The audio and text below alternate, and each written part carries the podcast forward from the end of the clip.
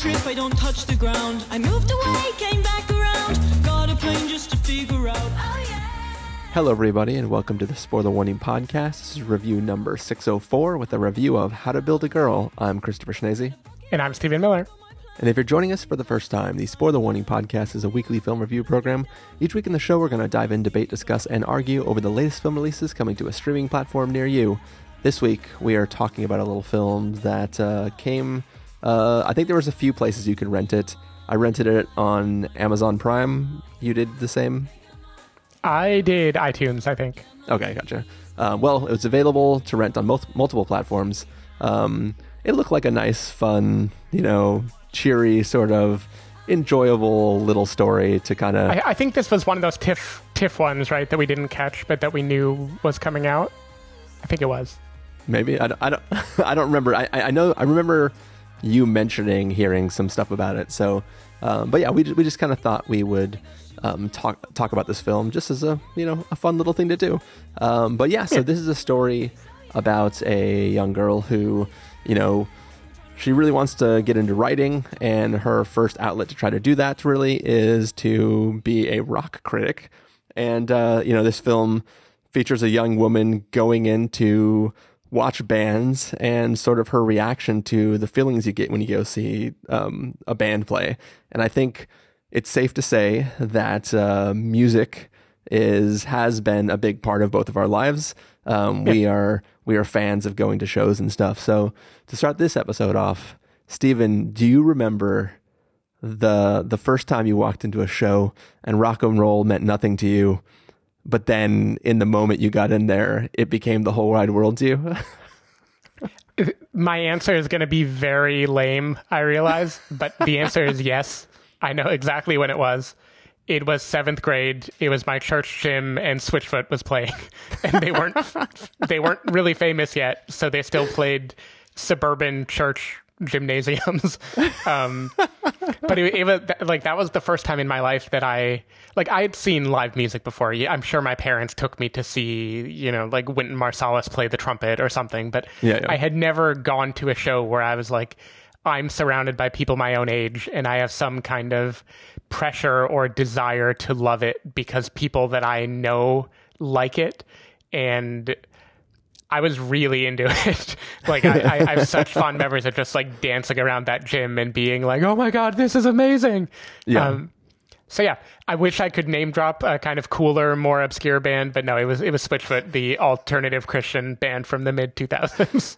Well, if it makes you feel any better, Stephen, mine's not going to be that much better. Um, my first concert experience, which turned me into a concert goer, was a uh, a little show that was co-headlined by New Found Glory and Good Charlotte. nice. No, that is way more era appropriate, at least. oh yeah, it's era appropriate. I just it might not That's a it might fucking not killer co-headliner. but it might not give me the cred with some listeners. yeah. Um, but yeah, I No, mean, I'm I, I, think I think that you know San Diego, obviously with like Soma, um, had like a great music scene. There's a lot of Yeah. bands that um, I still listen to CDs today that I saw them on their fir- first tour as they passed through San Diego, and uh, I think I still remember the days when I used to go to concerts like multiple concerts a week, and you know it was they were basically free. It was like ten dollars, and you'd see five bands, and it'd be like the best show you ever saw. Um, and Yeah. uh, I were really these loved like that tiny time. venues that you were going to? Like, like were they the kind where you could mosh in, or were they like nobody was there? oh no, no, they, they they were still like they always they always had a crowd because everybody in the area Mm-hmm. always wanted to go there. So I mean, sometimes they were the side side stage at Soma with like the blown out speakers and everything sounded Yeah. like shit. There. but it was still great. I mean, it was still fun. Um, and I I remember those days uh, of my life fondly. I think the first time I started to cut back on going to concerts was when I, unrelated to concerts, dislocated my knee, and then I was like deathly afraid of going into mosh pits because because Yeah, once you dislocate your knee, it's easy for it to just pop out on its own. Um, and I was like, maybe I won't go to concerts for a while. And then I slowly warm my way up. And I think now, um, now the concerts I go to are more chill or not. n- None of us go to concerts anymore because you can't. But I think now Right. things have sort of, you know, gone to more like the indie singer songwriter sort of Yeah, well, crowd. we're more like stand in the back by the bar and watch goers, I think, now than we are like get right up front and get in the thick of it. Though you and I definitely moshed together some years ago. I Yeah, remember yeah. because it's one of the only times in my life that I have been fully in a mosh pit, like with all of the high schooler sweat on you that comes with it. Actually, the shirt I'm wearing tonight is from that show because I got very sweaty at a mosh pit. We were watching um uh I think it's Streetlight Manifesto. Streetlight Manifesto. Yeah, yeah. yeah. We were watching them and I got really, really sweaty and I need, I wanted to change my shirt. And so I bought a shirt from the headliner or the opener who I've never heard of before, but the name is Dan P. And now I have this shirt that says Dan P on it. nice. Uh, fitting. I mean, I assume it was accidental that you happened to wear that shirt tonight. yeah, totally accidental. I did though, as long as we're talking about music, um, my buddy Daniel, who you have met before, was texting me remembering the Neutral Milk Hotel show that we saw, like the Yeah, very last one that they ever did. And I just bought this like limited LP set that they put out of all of their music. And I was remembering us like seeing them play and the revelation when you were standing next to me that as indie as they are, they're basically skater music too. And that was kind of like rad. Like it, it opened up the band in a way for me where I was like, whoa, they're they're not just like pretentious. Yeah, yeah. They've got like a real vibe to them. No, they definitely have like some some nice hard hitting grooves that, that come out when it, when Mm-hmm. you're seeing them live. Um, Yeah. yeah, that was a good show. That was a good show. Yep. Good time. Still their last ever. They still have not come out of hiding, but I'm sure it'll happen at some point. Yeah. Well, the other thing that will happen at some point is that we will give a review of How to Build a Girl. So, what do you say, Stephen? We take a listen to the trailer for that film and then come back and give all these folks listening a review. Let's do it. How much longer am I going to have to be here? I need your help. I want to burn. I want to explode. I want to have sexual intercourse. Someone who has a car. What's a car? Stop moping. Try this. They're looking for writers to be a rock critic. I'm Johanna Morrigan. I have an interview for the job. Did you think my writing was good? It's not really us. Not cool. Darling, rooms like that need girls like you. Come on, let's go. Good God, it's a child catcher. Johanna Morrigan is dead. This is the legendary Dolly Wilde. Last night, rock and roll meant nothing to me. By midnight, it was the most important thing in the world. Darling, have you ever done an interview before? I've never done an- anything before. These are the places you come where you can dance and scream and be with your own kind, where everything is possible. This is Dolly Wilde. She's trouble. Yes, I am trouble. The thing about crossing over to the dark side is that once you're there, it doesn't feel dark at all. My question to you, Johanna, is when did you lose your mind? What do you do when you build yourself, only to realise you built yourself with the wrong things? You rip it up and start again.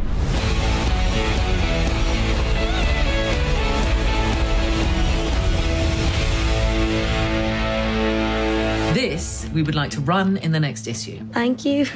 Thank you very much, ma'am. Are you in fact pretending to be Elvis right now? All right, so that was the trailer for How to Build a Girl. It is the story of a 16 year old girl who lives in a town in London somewhere.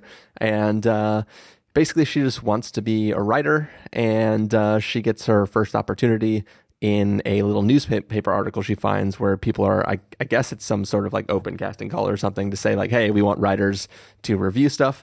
And she goes in and tries to, um, you know, write a review. And she just isn't exactly what they are looking for. So she decides to remake her whole image and her attitude and her style and plunges herself into the rock and roll scene and learns about uh, whether or not that's the way she wants to build herself. Stephen Miller, what did you think of How to Build a Girl? So a major lesson in this movie that Johanna Morrigan slash Dolly Wilde learns on her journey towards self acceptance and self realization is that you have to learn to say one true thing So I'm gonna say it. I did not like this movie, um, which is a, a shame because I I do respect this movie. Like I like what it's going for. I like the idea behind it. It's basically like almost famous with a gender swapped protagonist and honestly a little bit more maybe not edge, but it, it, embraces with a little bit less nostalgia and a little bit more like fuck it, we're just going to show someone growing up. Like it, it has an attitude to it, and I I appreciate that. I think for me the biggest problem started roughly 30 seconds in when I turned to Joanna and said, "Is she going to do that accent this whole movie?" and, it's set in London, Stephen. I know, I know. I was just hoping they would find a way for her to be like an American in London and she just idolizes the Bronte sisters or something. So like at first she does the voice, but then she's like, all right, cut the crap. I'm Beanie Feldstein and this is my story. Um, yeah, there, there's just something about this movie. I don't fully blame the accent, but there's something the moment it opens and she is having a kind of fantasy sequence where she's looking out her window and seeing different boys walk by. There was this gap between what I know the movie is doing, what it wants me to feel, and what I was actually feeling. It wanted me to feel like this is a girl who is growing up, who is having fantasies, who is about to be led on a journey. And what I felt was this is someone playing dress up in a twee movie that is trying to hit the fantastical beats that such a movie would do. Um, and I don't know what else to chalk that up to because the movie is good natured all the way through. Like, I think Beanie Feldstein makes a much better Dolly Wilde than she does a Johanna Morrigan. I think the more the movie progresses, the more I 100% believe her character and her way of acting and the kind of charisma that she brings that gathers other people to her. I love the idea of a person becoming a writer, right? And starting with just pure praise and thinking that that is all there is to it and then veering too far in the other direction and becoming kind of like nasty and trying too hard to be smart and seem edgy and then eventually landing in some true place in the end. Um, Alfie Allen makes a reference to dragons. Like, what is not to love about this movie? but it just there, there was just something about it that I could never fully get on board with the character. I've always felt like I was there was like a a buffer between me and the movie where I was very keenly aware that I was sitting there watching it and I kept hearing that fucking accent and it never worked for me at all. Um, yeah, I also think I think the movie its heart is in the right place, but I think it is a little muddled in what it wants to do. It it wants to be a story about finding your voice, becoming a writer, becoming an adult, uh, you know, Johanna Morrigan doing the thing that makes her her. But then it, it opens being all about sex and horniness and being an adolescent who just wants to find a boy. And then they completely lose that for like almost the entirety of the movie until one or two moments where in a kind of cringy montage they bring it up again and then lose it again. Like it it, it felt like this movie knows it wants to be coming of age, but it didn't have the clarity of picking like one arc and letting her go through it. And I don't know, that made it just feel cute but kind of empty to me even when there are scenes that I like like I love her first time going to the uh, the music magazine studio. I love the way that they respond to her. I love her meeting Alfie Allen's character and the kind of the joy that they have. There's a lot that I like when I only think about this movie, but unfortunately, I did not like watching this movie very much. yeah, I'm I'm actually I'm actually so glad that was your reaction because I was like, man, this is gonna be another movie that Stephen loves that I shit on. um, I'm sad. I thought you were gonna love it. I was hoping, like, please let Chris love it, so we're not both just shitting on a movie together. Oh well, this might not be the review we wanted, but it's the review we deserve. mm-hmm. um, yeah, I, I think so. So part of the strangeness of my reaction to this film is not the film's fault; it's where the film is set. I I always forget what the drinking age is over there, and mm-hmm. like there are things that happen where I'm like, who is just letting this girl drink all the time? And then I'm like, oh yeah, that's right. Like even even like when we were over there, right? It's weird to see.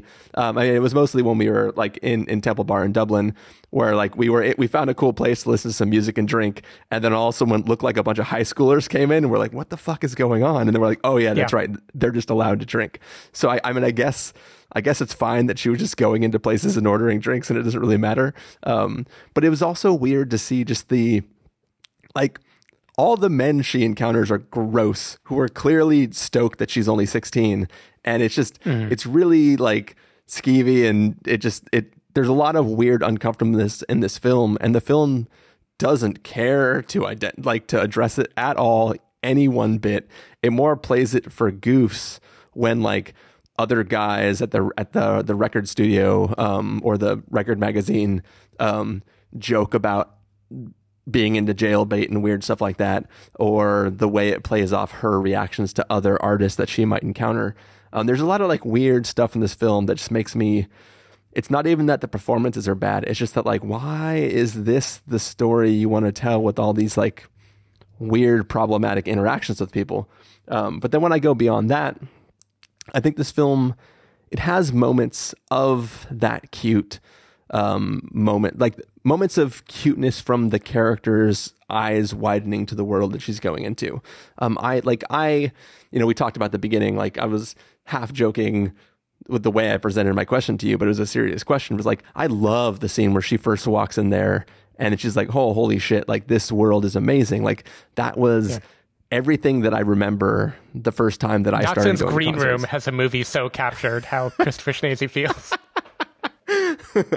but it just I, I I really I really liked that aspect of the story, and I think that the rest of the story is trying to throw in all these things, like it, it's it's trying to throw in a bunch of character moments that don't really add to one narrative that has like a beginning, middle, and an end, and more is like, oh, this type of story needs this scene and this scene and this thing, and those scenes don't really add up together in a way that makes sense, like we follow a lot of uh, critic writers. Um, they're mostly film critic writers and not music critic writers. Um, but the one thing that is in common between all of them is all the times they reference how little you make writing a review of something. like you have to crank out review after review and they have to be long reviews for you to make money at this thing, right? Like you can't just like go to one concert and write an article and and then be like, "Cool, here's my review of this band that's all positive and now I have enough money to buy a car for my parents or start paying the rent at the house they live in." Like there there are aspects to this story that like just didn't make sense to me. Like I'm watching a film I'm like, I, I get I get how you're trying to do like a Star is Born sort of situation where somebody's blowing up and now they have everything that they want because they're becoming famous. But this is just somebody who writes reviews. And like if your name appears at the bottom of an article in a magazine, people aren't going to instantly recognize you on the street. Like this is set in 93 and like there wasn't Twitter and stuff, right? Like nobody's following you and they don't even know like your profile picture because there's no profile to have a picture on, right? So it's just like mm-hmm. there's scenes where people are running up to her with the magazines and asking her to sign copies of it. And that is the type of thing you would see in a story where somebody becomes a star, but all she's doing is writing as a critic. Like there's I don't know, it, it there there was a bunch of there's like a disconnect between the scenes this film wanted to portray and the reality of where this girl's progression might be.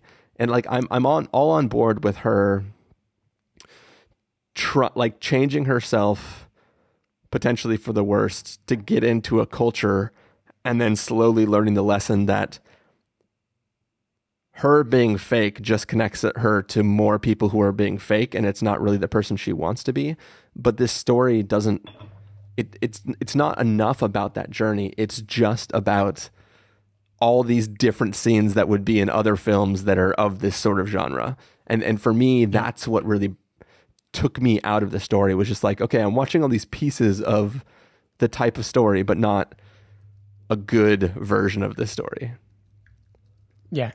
No, I, I, I feel that too. I do think the arc is muddled. I mean, it.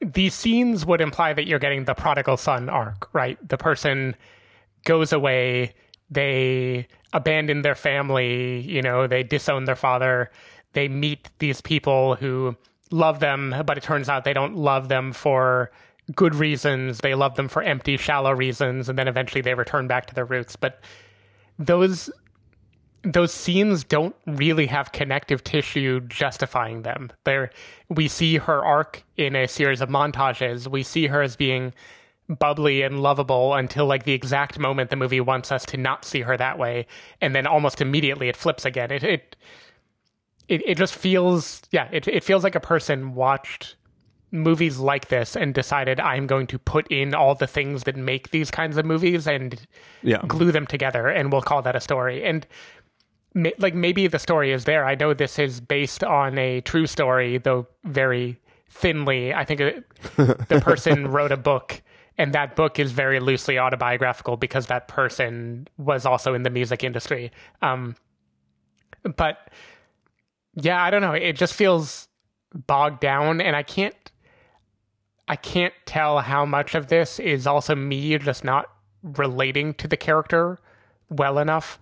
Um, because I was thinking, you know, you were talking about the uncomfortable sexual politics of this film, and that is definitely there. There were multiple moments, especially in this kind of excruciatingly long sequence where she is describing all of the like sex that she has had to her brother that Yeah. I just I could not wait for that scene to end fast enough because I didn't want to think about it. This person is 16, you know. Yeah. Um, and it does kind of feel like a film out of its time because if you went back like 10 or 15 years and looked at male coming of age movies they're totally fine to have the guy sleep with the older girl and that is kind of the symbol of him becoming an adult right? Him coming into his own skin. Uh, almost famous probably had it. I haven't i haven't watched it long enough but i'm pretty damn sure you know that is that is in these kinds of coming of age movies. But Yeah. in 2020 it just felt weird and uncomfortable and a little bit tone deaf and i do think there's some bravery to that. Like this is a movie that is trying to say like growing up and being a teenage girl is messy and ugly and uncomfortable and we are just going to throw that all at you. But i when i compare this to something like american honey that does like the rough but more like experiential way of what it means to be a girl growing up i just feel like the, the tone that this tries to strike is not edgy enough to justify the subject matter, but then it isn't purely cute or funny enough to justify the moments where it throws you a curveball. So it just Yeah. it lives in a weird in between state for me.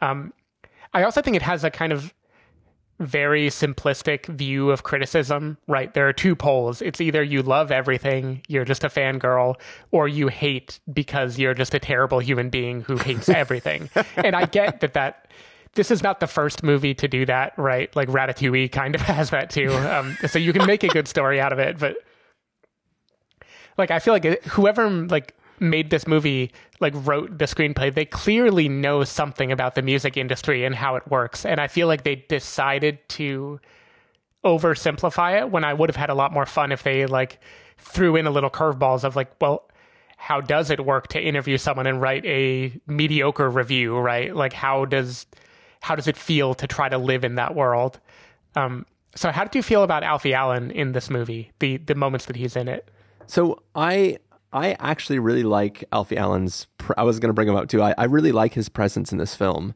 and I like his character. He's still, even though he's he's fundamentally a a good person when compared to like the other men in the story that we're talking about, he still puts himself in situations where he shouldn't be in. Given this girl is a 16 year old Yeah. girl, But I would judge the hell out of you if you told me you had the same evening that he had. No, yeah, yeah, yeah, yeah, yeah. Like he he maintains boundaries, but they're the wrong. Like the boundaries should have been the front gate, not the front door of the house. Yeah. um, that that makes it sound way worse than I meant it to be, but well, I'll leave it. Um, what, but what, what's interesting though is there is a version of the story where he is the catalyst to teach her that this is not the person she wants to be.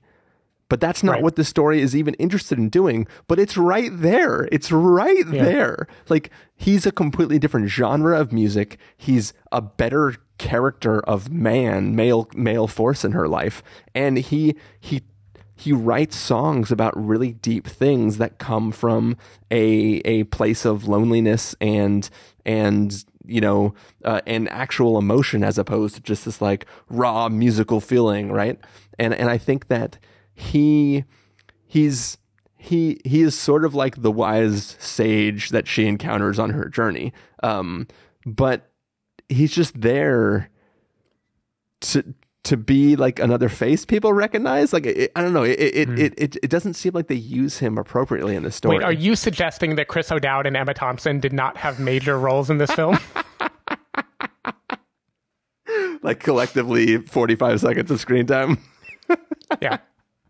um, but yeah, I, I mean, I, I think I, I liked his character and I liked his music too. Uh, and, I, and I think that he could have been an interesting force to disrupt the travels that she was on. I mean, if you go back to the trailer, which we played, you know, mere moments ago, the trailer dialogue ends with her saying something to the effect of, What happens when you realize that you've built yourself out of all the wrong parts? You, you rebuild yourself again. This is hmm. not that story. That, that line of dialogue, it might be in the movie, but it's not in the text of the story of Yeah. this film. This yeah, film, I feel like that had to be in the book, and they just like glued it on at the end because Yeah. it seemed like it it finished the book, so it's going to finish the movie, even though we have not justified that at all in the film that we actually created. Yeah, like this film ends at the point where she can decide to try to rebuild herself. But this is not a story about rebuilding yourself with the right parts. It's simply about the one time you built yourself with the wrong parts. And I think that Yeah. That Alfie Allen could have been the perfect thing to, you know, he, he could have been all the king's horses and all the king's men putting Humpty Dumpty back together again. But instead, he's just this guy that floats in and out of the story like some, uh, you know, kraken or something. Yeah, I, I do think too. I mean, he would be the very obvious arc, and it, it's kind of it's okay to me that they didn't quite go that route, but they tried to have their cake and eat it too because they still they time things in such a way that she still gets the emotional fallout as if he had been the reason she saw the light, when that is really just kind of a coincidence of timing, and I think it's because they they want to do too much, like they wanted to tie this into sexuality and coming of age in that sense and the prodigal daughter con like concept. And the, it, I do think it would have been a better movie if they kept it to the music to the love of the music. And Yeah. do you love or do you hate or can you find one true thing that is like in between right? A thing that can bridge that divide and like find a love in a thing even as you're criticizing it. And I think they, just don't do that and i don't know why because i also think alfie allen is probably the best addition to this movie yeah. when he's on screen even though like you i do think it is weird because we are asked to love him but objectively it is kind of creepy the things that we are watching him do while we're told to love him and Yeah, for yeah. me it was like the the shorthand of the movie is such that I knew how they wanted me to feel, and so I kind of just opted into it in that moment. Yeah, but a part of me was like, I do not like how quickly, how quickly he is enchanted by her. Like this seems weird to me. Well, see, see, like, and that's the thing too is y- you curve it just a little bit, and it seems okay. Like because he is clearly a person who has been through something that made him the way he is, but he still sees joy in the world. And I think when he first encounters um, her, he sees this spark in her that exists and he knows is going to burn out eventually, right? And I think that hmm. I'm I'm totally on board with him taking her under his wing and trying to prevent the arc that is sure to come for her. But it, it just seems that this story turns it more into like a well you're kind of cute. Why don't we go off and let me show you the music tonight? Let me sing and make you love me. Right? Like it just it, mm-hmm. it comes off as very very strange. But but it's like like 90% of his dialogue could have been exactly the same. You just throw a few extra words in there about like hey i know this is you know the thing that you think you want but this is going to dry up eventually or you know there'll Yeah. always be another band out there you can't just go chase this one dream of having blah blah like there there's so much stuff and sure it's all cliche but the thing is like we've watched films we've reviewed films recently that are pretty cliche i mean friggin uh big time adolescence right Yeah. There is nothing particularly original about that story, but it's charming as hell, and we enjoyed it a lot. And I think that this film, I mean, I, to be honest, like, it, I, I was just looking up things that were coming out, and I watched the trailer for that, and I was like, that, that looks cute as hell. Like, this seems like something that's totally up my alley. Um, and then it's like, why not watch this? Um, but I, I think this film just didn't. It it's not even that it didn't stick the landing. It's like it didn't know where it was landing at all. It just was like I don't think oh, it even took off. Yeah. I, I think it. it just taxied around for a bit. Yeah. I was going to tee up another patented challenger joke for you, but I, won't. But yeah, so so I mean, did did you give your full full spiel about how you feel about Alfie Allen as well? Uh, yeah, I think so. I, I like what he is doing in this role. I do think the script could have given him a few choice lines to make it be way less uncomfortable, the thing that he's being asked to do. But I like the the positivity he brings to it. He does have a kind of he's like world weary but also youthful and kind of naive in a Peter Pan way that I think like works for this story. But it would be nice if they made him a little more wizened and a little more obviously like choosing to shelter this person rather than just being enchanted by her. Yeah. Uh, it, that was one of the funny, funny things um, too when I was watching this film. In the scene where where she takes him to his concert, um, which apparently was scheduled halfway through the interview that he was having, because I feel like Yeah. they go straight from. He's like, "Why don't we stop the interview? I'm going to show you something cool." And he takes her immediately to the place and starts performing. But I did have the funny thought in my head that like the first band that is playing is my band, and this band is your band. I was Yeah. like, this is definitely the Stephen the Stephen scene right here. Oh yeah, for sure. Though that is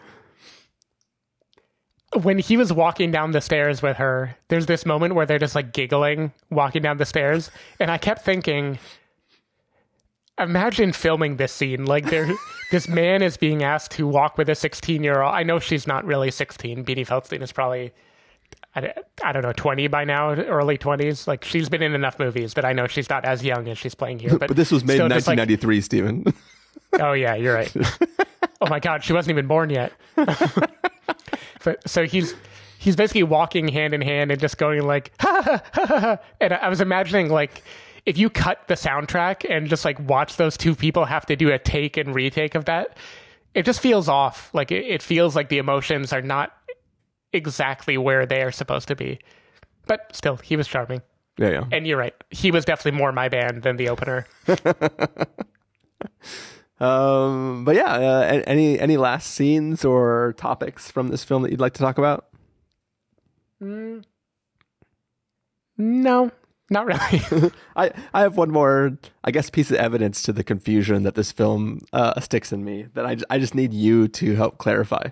There is a scene in this film after she's become, uh, what's her name? Dolly Wilde. Dolly Wilde. After she's become Dolly Wilde, um, she's at home and a band just knocks on the front door, sets up in the living room, and starts playing. And in the moment, I'm like, all right, this is a band that like wants her to write about their shit. So they just like f- figured out where she lived and stormed the house and then go. So they start playing a song and she just puts on her hat and leaves. I'm Yeah. like, I'm like, "D- were they there for for the dad, or were they there for her? And do they care that she's leaving right now? And, and now it's just night all of a sudden, and now we're in the next scene. I mean, I, I I couldn't understand what that scene was supposed to mean. I mean, it doesn't matter how they got there. Now they're under the spell of mayonnaise, and that that's all that matters from here on out. But no, I also thought that scene was a good example of the. And the- this kind of movie doesn't need a logic. It's just like that is supposed to symbolize her rise to fame, right? It's like at the end of a montage of showing how rapidly she is snowballing into a a critic that people admire, you know, that that artists crave the attention of. And yeah, that moment when she walks out the door, it totally isn't clear who she is to them or what what she's doing anymore. Yeah. So Yeah. that also rubbed me the wrong way.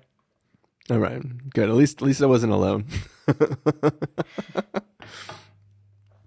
Cool. All right, I have a I have a quiz for you before we give our verdicts. Oh, great. I was trying to come up with a joke at the beginning of this episode, and I have a few to try out on you, and you're going to tell me which one is the best. These are all fake movie titles that I'm pretending I watched instead of this one. But like, Uh, How to Build Your Dragon. okay, I see the, No. the connection. That one's a little loose. Okay, How to Build a Girl in Ten Days. Wait, what is the 10 days part? How to Lose a Guy in Ten Days. oh, okay. I didn't see that one. Okay, How to Build How to Build Girls and Influence People. Okay. There you go. Uh, we Built a Girl, starring Matt Damon and Scarlett Johansson. I okay, like, that's the one. I like that we built a girl for sure. Okay, cool. We'll we'll stick with that.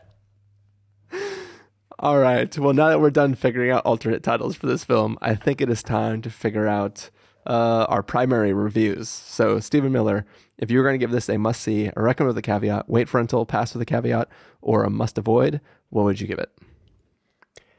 I'm giving this a pass with a caveat because while I did not like it, I do think it had a charm to it, and I will accept I may not be the target demographic. Like, people are charming in this movie, and it does have personality, which is not always true for movies I dislike, but it just did not work on me at all. And that accent.